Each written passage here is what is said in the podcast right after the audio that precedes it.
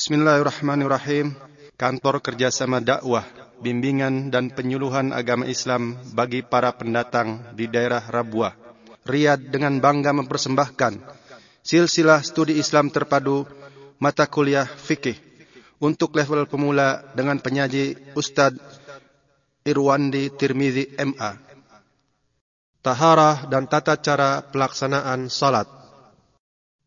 Assalamualaikum warahmatullahi wabarakatuh. الحمد لله والصلاة والسلام على رسول الله وعلى آله وصحبه ومن والاه وبعد kaum muslimin kaum muslimat yang dimuliakan oleh Allah Subhanahu wa taala pada pertemuan-pertemuan sebelumnya telah kita jelaskan dengan ringkas tentang rukun-rukun Islam kita ketahui bahwa rukun Islam ada lima, dimulai dari dua syahadat, kemudian salat, kemudian membayar zakat, melaksanakan puasa di Ramadan, dan melakukan haji ke Baitullah. Insya Allah, pada pertemuan kali ini dan pertemuan selanjutnya akan kita bahas rukun Islam dengan lebih rinci yang akan kita mulai tentunya dengan menjelaskan tentang salat. Ketahuilah kaum muslimin, kaum muslimat yang dimuliakan oleh Allah Subhanahu wa taala bahwasanya sebelum kita melaksanakan salat ada hal-hal perbuatan-perbuatan yang harus kita lakukan yang dinamakan oleh para ulama dengan syarat. Di antara syarat sah salat diterima oleh Allah Subhanahu wa taala adalah bersuci sebelumnya sebelum melaksanakan salat dari hadas kecil dan hadas besar. Bersuci dari hadas kecil biasanya kita kenal dengan wudhu. Dan bersuci dari hadas besar biasanya kita kenal dengan mandi. Tentulah kita mulai dahulu dengan pembahasan tentang wudhu. Pembahasan tentang wudhu sangat urgen sekali. Sangat penting diketahui oleh setiap muslim. Mengingat ia berkaitan erat dengan tiang agama yakni salat. Salat seseorang tidak akan sempurna bila ia tidak menyempurnakan wudhunya. Maka jangan anda bermimpi untuk bisa salat dengan khusyuk bila anda mengacuhkan wudhu diriwayatkan oleh Imam Ahmad bahwa Rasulullah sallallahu alaihi wasallam ragu di saat membaca surat Ar-Rum dalam salat beliau. Setelah salam, beliau bersabda bahwa di antara kalian ada yang mengacaukan kekhusyuanku karena ia tidak berwuduk dengan sempurna. Subhanallah. Ternyata mengabaikan wuduk bukan saja merusak salat si pelakunya, tetapi juga merusak salat jamaah yang lain, bahkan salat Rasulullah sallallahu alaihi wasallam sekalipun. Begitu pentingnya wudhu, maka para ulama salaf tidak enggan mengajarkannya kepada umat. Suatu hari Utsman bin Affan radhiyallahu anhu, seorang khalifah, meminta sebejana air. Lalu ia berwuduk di hadapan khalayak ramai. Setelah selesai, beliau mengatakan, seperti ini saya melihat Rasulullah sallallahu alaihi wasallam berwudu. Begitu juga dengan seorang imam ahli hadis yang bernama Imam Az-Zuhri rahimahullah. Dia seorang ulama besar di kota Madinah di waktu itu. Sering mengunjungi rumah para penduduk dalam rangka mengajarkan mereka cara berwuduk seperti wuduknya Rasulullah sallallahu alaihi wasallam. Begitu pentingnya wuduk, keutamaan wuduk ini dapat menghapuskan dosa-dosa kita. Seperti hadis yang diriwayatkan oleh Abu Hurairah radhiyallahu taala anhu, ia berkata, Rasulullah sallallahu alaihi wasallam bersabda, apabila seorang hamba muslim berwuduk, lalu ia membasuh wajahnya, maka keluar dari wajahnya tersebut seluruh dosa-dosa kesalahan baik dosa yang dilihat oleh matanya keluar dosa-dosa tersebut bersama tetesan air atau tetesan air terakhir dari wajahnya. Maka bila orang muslim tersebut meneruskan membasuh kedua tangannya, maka dari kedua tangan itu dosa-dosa pun bercucuran menetes ke bawah meninggalkan dua tangan orang muslim ini. Dosa yang dilakukan oleh dua tangannya menetes bersama air atau tetesan air yang terakhir. Dan bila seorang muslim itu membasuh kedua kakinya, maka dosa-dosa yang dilakukan oleh kedua kakinya melangkah ke tempat yang tidak diredai oleh Allah Subhanahu wa taala. Melangkah untuk mencari keredaan selain Allah Subhanahu wa taala. Dosa-dosa seperti itu akan hapus, akan keluar bersama tetesan air wuduknya. Hingga seorang muslim ini bersih dari dosanya sama sekali. Hadis diriwayatkan oleh Imam Muslim.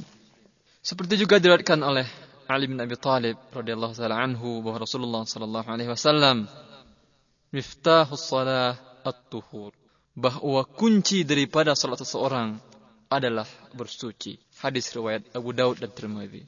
Kaum muslimin, kaum muslimat yang dimuliakan oleh Allah Subhanahu wa taala. Cara bersuci ini yang kita kenal dengan wudhu dijelaskan dengan sejelas-jelasnya oleh Allah Subhanahu wa taala.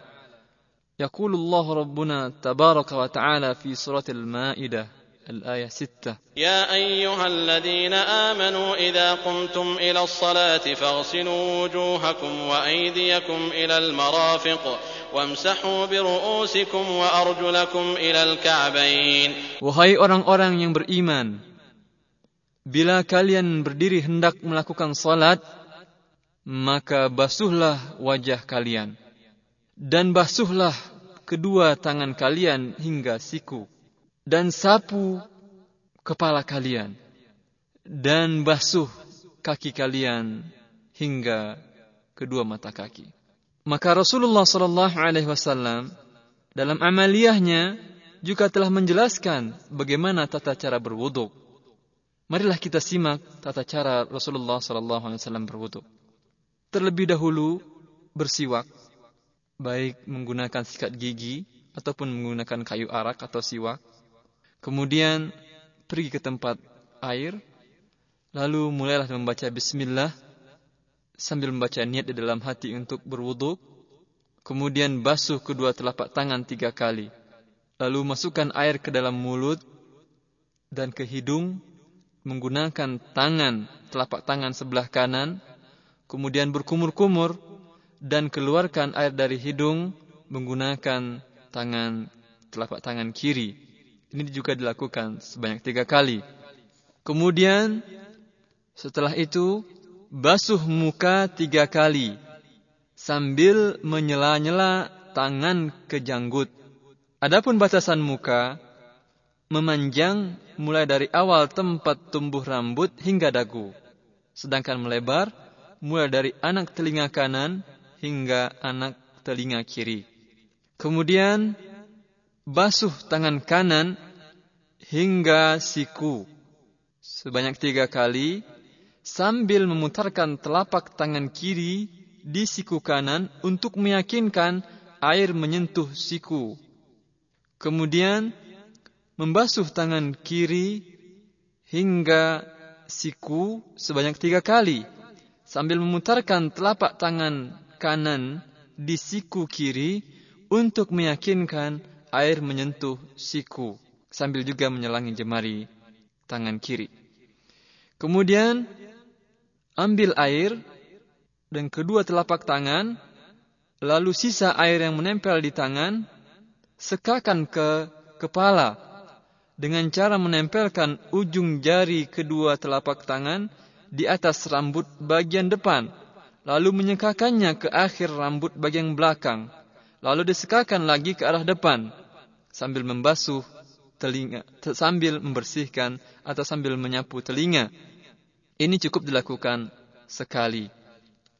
Pada menyapu membasuh telinga, yaitu dengan cara kedua jari telunjuk berada di bagian dalam daun telinga dan ibu jari di bagian luar. Lalu putarkan ke atas. Setelah itu basuh kaki kanan hingga mata kaki tiga kali sambil menyelangi jemari kaki kanan dengan jemari tangan. Lalu membasuh kaki kiri hingga mata kaki juga tiga kali sambil menyelangi jemari kaki kiri dengan jemari tangan kanan. Setelah selesai, lalu ucapkanlah doa mengucapkan asyhadu an la ilaha illallah wahdahu la syarikalah anna muhammadan abduhu wa rasuluh Allahumma ij'alni minat tawwabin waj'alni minal mutatahhirin Bila Anda melakukan wuduk seperti di atas, Rasulullah sallallahu alaihi wasallam menjamin dibukakan untuk Anda delapan pintu surga sekaligus. Semoga Allah Subhanahu wa taala mengaruniakan kita untuk memasuki surganya. Kaum muslimin, kaum muslimat yang dimuliakan oleh Allah Subhanahu wa taala, setelah kita mengenal cara berwuduk, maka kita harus juga mengenal hal-hal yang membatalkan wuduk. Agar kita tahu apa saja yang membatalkan wuduk. Pertama, keluar kotoran dari bagian depan dan bagian belakang. Kelamin bagian depan dan kelamin bagian belakang. Hal ini dijelaskan oleh Rasulullah SAW. "La yaqbalu Allahu salata ahadikum idha ahdatha hatta yatawadda'a bahwa Allah Subhanahu wa taala tidak akan menerima salat kalian hingga ia berwuduk. Tidak menerima salat manakala ia berhadas hingga ia berwuduk. Kemudian yang kedua yang batalkan wuduk adalah tidur. Seperti hadis Safwan bin Asal, ia berkata adalah Rasulullah SAW memerintahkan kami dalam perjalanan jauh agar tidak menanggalkan agar tidak menanggalkan khuf atau sepatu selama tiga hari kecuali karena jenabah. Adapun karena buang air kecil dan buang air besar ataupun tidur maka tidak perlu ditanggalkan. Ini menunjukkan bahwa uh, buang air kecil, buang air besar dan tidur membatalkan wudhu. Kemudian yang ketiga yang membatalkan wudhu adalah menyentuh kemaluan dengan tan dengan tangan tanpa ada pembatas. Seperti hadis Busrah radhiyallahu taala anhu, Rasulullah SAW bersabda, "Man massa dzakarahu fala yusalli hatta yatawadda." Siapa yang telah menyentuh kemaluannya, alat vitalnya, maka tidak boleh ia melakukan salat hingga berwuduk. Yang keempat yang membatalkan wuduk ini harus diperhatikan oleh kaum muslimin, kaum muslimat yang tinggal di daerah Timur Tengah, yaitunya memakan daging unta. Karena ada hadis diriwayatkan oleh Jabir bin Samurah bahwa seorang laki-laki bertanya kepada Rasulullah SAW, apakah ia harus berwuduk setelah memakan daging unta? Rasulullah SAW bersabda, "Na'am, fatawadda min luhumil ibil." Ya, maka berwuduklah setelah memakan daging unta. Kemudian kaum muslimin, kaum muslimat yang berbahagia, masih dalam rangkaian wudhu, bila mana kita ya, sedang memakai khuf atau sepatu yang menutupi hingga mata kaki, atau memakai kaos kaki, atau ditutupi pembalut dengan berbagai alasan, uzur, sakit umpamanya, dan lain-lain, maka ketika membasuh kaki kita tidak wajib membuka alas kaki tersebut untuk membasuhnya ketika berwuduk. Tetapi cukup hanya dengan mencelupkan tangan ke dalam air, lalu kita menyeka bagian atas penutup kaki dengan sisa basah telapak tangan kita hanya satu kali saja. Tentunya dimulai dari ujung jari kaki, ya, tangan kanan dan tangan, e, telapak tangan kanan dan kiri diletakkan di ujung jari kaki, kemudian disekakan ke bagian atas hingga awal dari betis. Dilakukan cukup sekali saja. Dengan syarat, satu, di saat mengenakan penutup kaki ini, kita harus dalam keadaan suci dari hadas kecil dan besar. Maksudnya dalam keadaan beruduk. Umpamanya, kita ingin beruduk untuk sholat zuhur. Ya, hari ini. Setelah kita beruduk dan membasuh kaki, kita memakai, memakai penutup kaki. Ya, atau alas kaki, seperti umpamanya sepatu atau kas kaki yang menutupi hingga mata kaki. Nah, ini setelah itu maka untuk beruduk selanjutnya dibolehkan hanya cukup untuk dengan menyekanya saja, menyeka penutup kaki ini. Syarat kedua, bila Anda sedang bermukim atau tidak dalam perjalanan, hanya boleh berwuduk dengan cara di atas selama satu hari satu malam. Ya. Umpamanya mulai memasang memakai uh, alas kaki tadi di waktu zuhur hari ini, maka boleh menyeka ketika berwuduk hingga zuhur uh, keesokan harinya. Setelah itu, ya, bila mana waktunya telah habis, wajib dibuka penutup kaki dan dibasuh. Syarat yang ketiga, bila Anda dalam keadaan musafir, boleh berwuduk dengan cara di atas selama tiga hari, tiga malam. Catatan yang keempat, bila Anda berhadas besar seperti junub, haruslah melepaskan penutup kaki, kemudian mandi. Namun bila hanya berhadas kecil, seperti buang air besar dan kecil, atau hal-hal yang batalkan wuduk, maka tetap boleh menyeka penutup kaki. Ini yang dinamakan oleh para fuqaha atau ahli fikih dengan istilah mereka al-mashu 'alal khuffain. Kemudian kaum muslimin, kaum muslimat yang dimuliakan oleh Allah Subhanahu wa taala, setelah kita mengetahui cara bersuci yang pertama yaitu berwuduk, maka kita lanjutkan bersuci yang kedua yaitu bersuci dari hadas besar Dinamakan juga dengan mandi besar atau mandi jenabat atau mandi junub. Sungguh Islam kaum muslimin kaum muslimat yang berbahagia memiliki ajaran yang lengkap dan sempurna. Dan alhamdulillah kita terlahir dan hidup dalam Islam yang mengajarkan mandi semenjak seseorang mengucapkan dua kalimat syahadat. Tidak ada agama lain yang mengajarkan mandi kecuali agama Allah Subhanahu wa taala Islam ini yang kita peluk. Diriwayatkan bahwa Usumamah bin Uthal radhiyallahu anhu setelah menyaksikan sendiri budi pekerti Rasulullah sallallahu alaihi wasallam yang mulia ya kisahnya panjang oh Sumamah menjadi tawanan dan ikat dalam masjid Rasulullah sallallahu alaihi wasallam selama beberapa hari selama tiga hari kurang lebih kemudian melihat budi pekerti Rasulullah sallallahu alaihi wasallam dan melihat budi pekerti kaum muslimin para sahabat di waktu itu setiap mereka mereka melakukan salat kepada Allah Subhanahu wa taala sehingga tertarik Sumamah bin Uthal ini untuk mengucapkan syahadat. Lalu setelah dia mengucapkan syahadatain, asyhadu an la ilaha illallah wa asyhadu anna Muhammadar Rasulullah, Nabi sallallahu alaihi wasallam memerintahkannya untuk mandi. Setelah melakukan mandi junub, mandi besar, yang nanti insya Allah akan kita jelaskan tata cara mandi Rasulullah SAW atau tata cara mandi sesuai dengan sunnah Rasulullah SAW. Sumamah ini pergi melakukan umrah. Lihat kaum muslimin, kaum muslimat yang berbahagia. Bagaimana seorang bila mana hatinya iman, Islam telah masuk ke relung kalbunya, perbuatan-perbuatan besar akan ia lakukan. Ketika ia pergi umrah, saat dia baru memeluk agama Allah Subhanahu wa taala. Ketika ia tawaf dan di saat ia tawaf di sana di Ka'bah ada para pembesar Quraisy.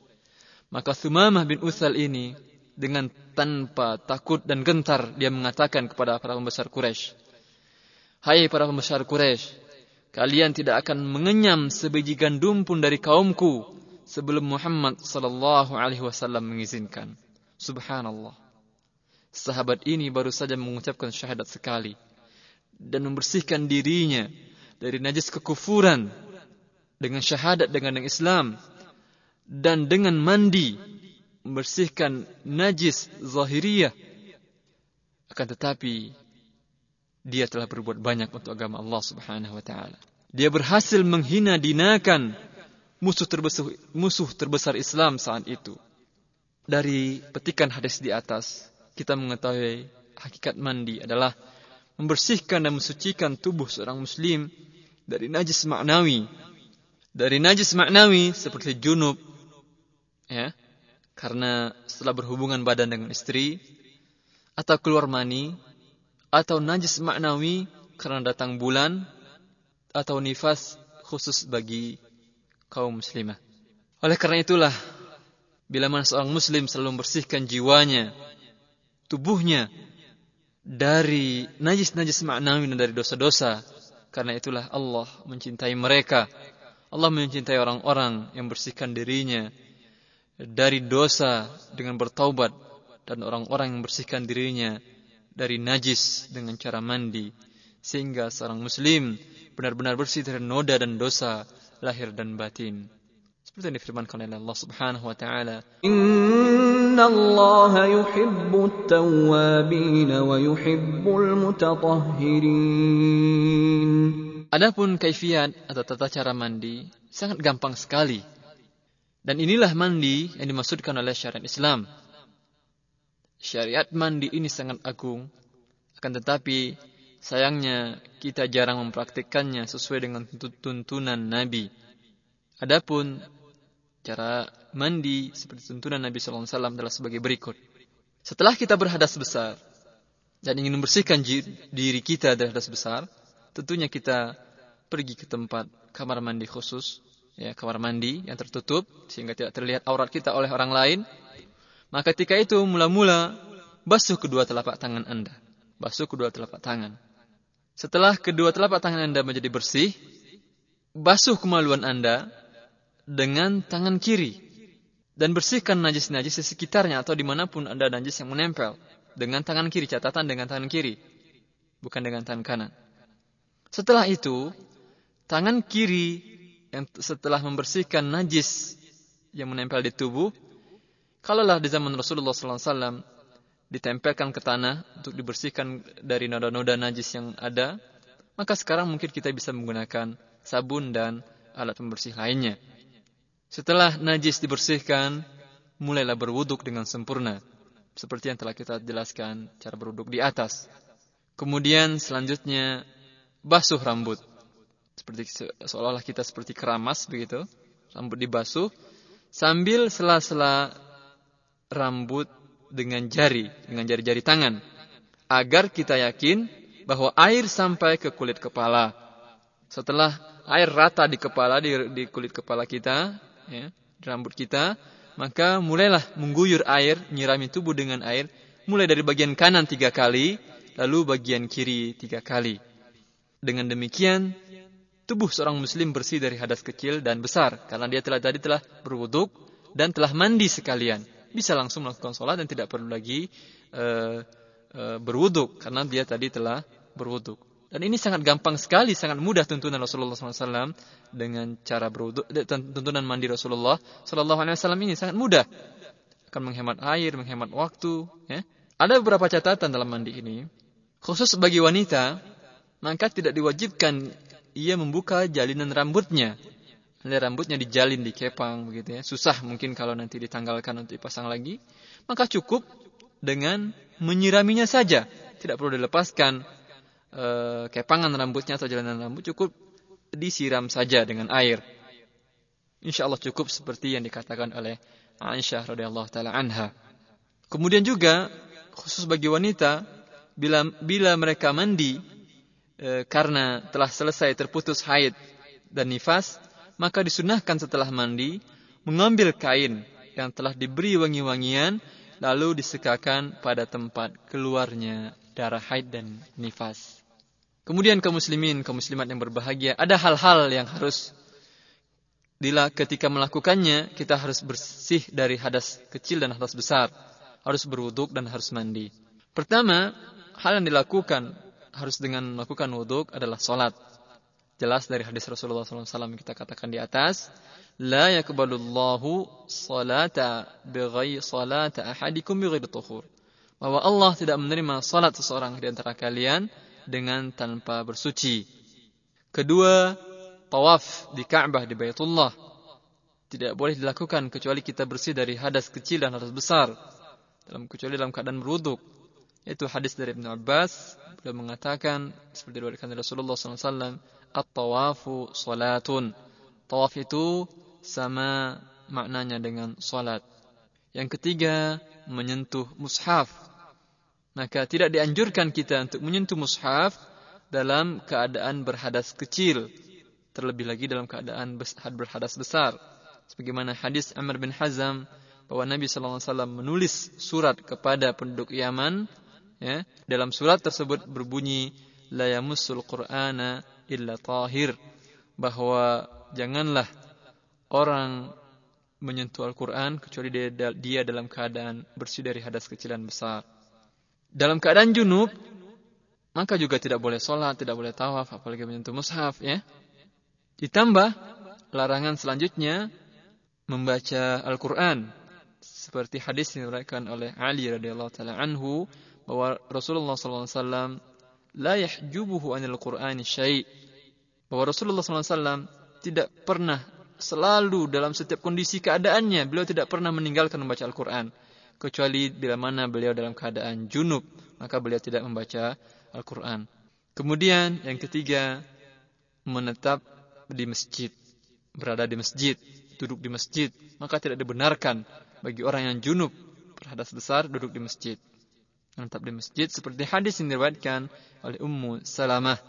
Ia berkata Rasulullah SAW masuk ke dalam masjid Lalu beliau menyeru dengan suara nyaring, sesungguhnya masjid tidak dibenarkan, tidak dihalalkan bagi orang yang berhaid dan orang yang junub. Aqulu qawli hadha wa astaghfirullah li wa lakum wa lisairil muslimin. Wassalamualaikum warahmatullahi wabarakatuh. Mudah-mudahan Allah Subhanahu wa taala memberikan kepahaman kepada Anda setelah mendengarkan silsilah studi Islam terpadu ini. Bagi Anda yang berminat memiliki album kaset studi Islam terpadu ini, dapat menghubungi kami di kantor kerjasama dakwah, bimbingan dan penyuluhan agama Islam bagi para pendatang di daerah Rabuah, Riyadh. PO Box 29465 Riyadh 11457. Telepon 445 4900 491 6065. Fax 497 0126. Rabwa Jalan Amir Mat'aib samping Bang Al-Rahji cabang Rabwa. Assalamualaikum warahmatullahi wabarakatuh. تم تسجيل هذه المادة في استديو المكتب التعاوني للدعوة وتوعية الجاليات بالربوة في مدينة الرياض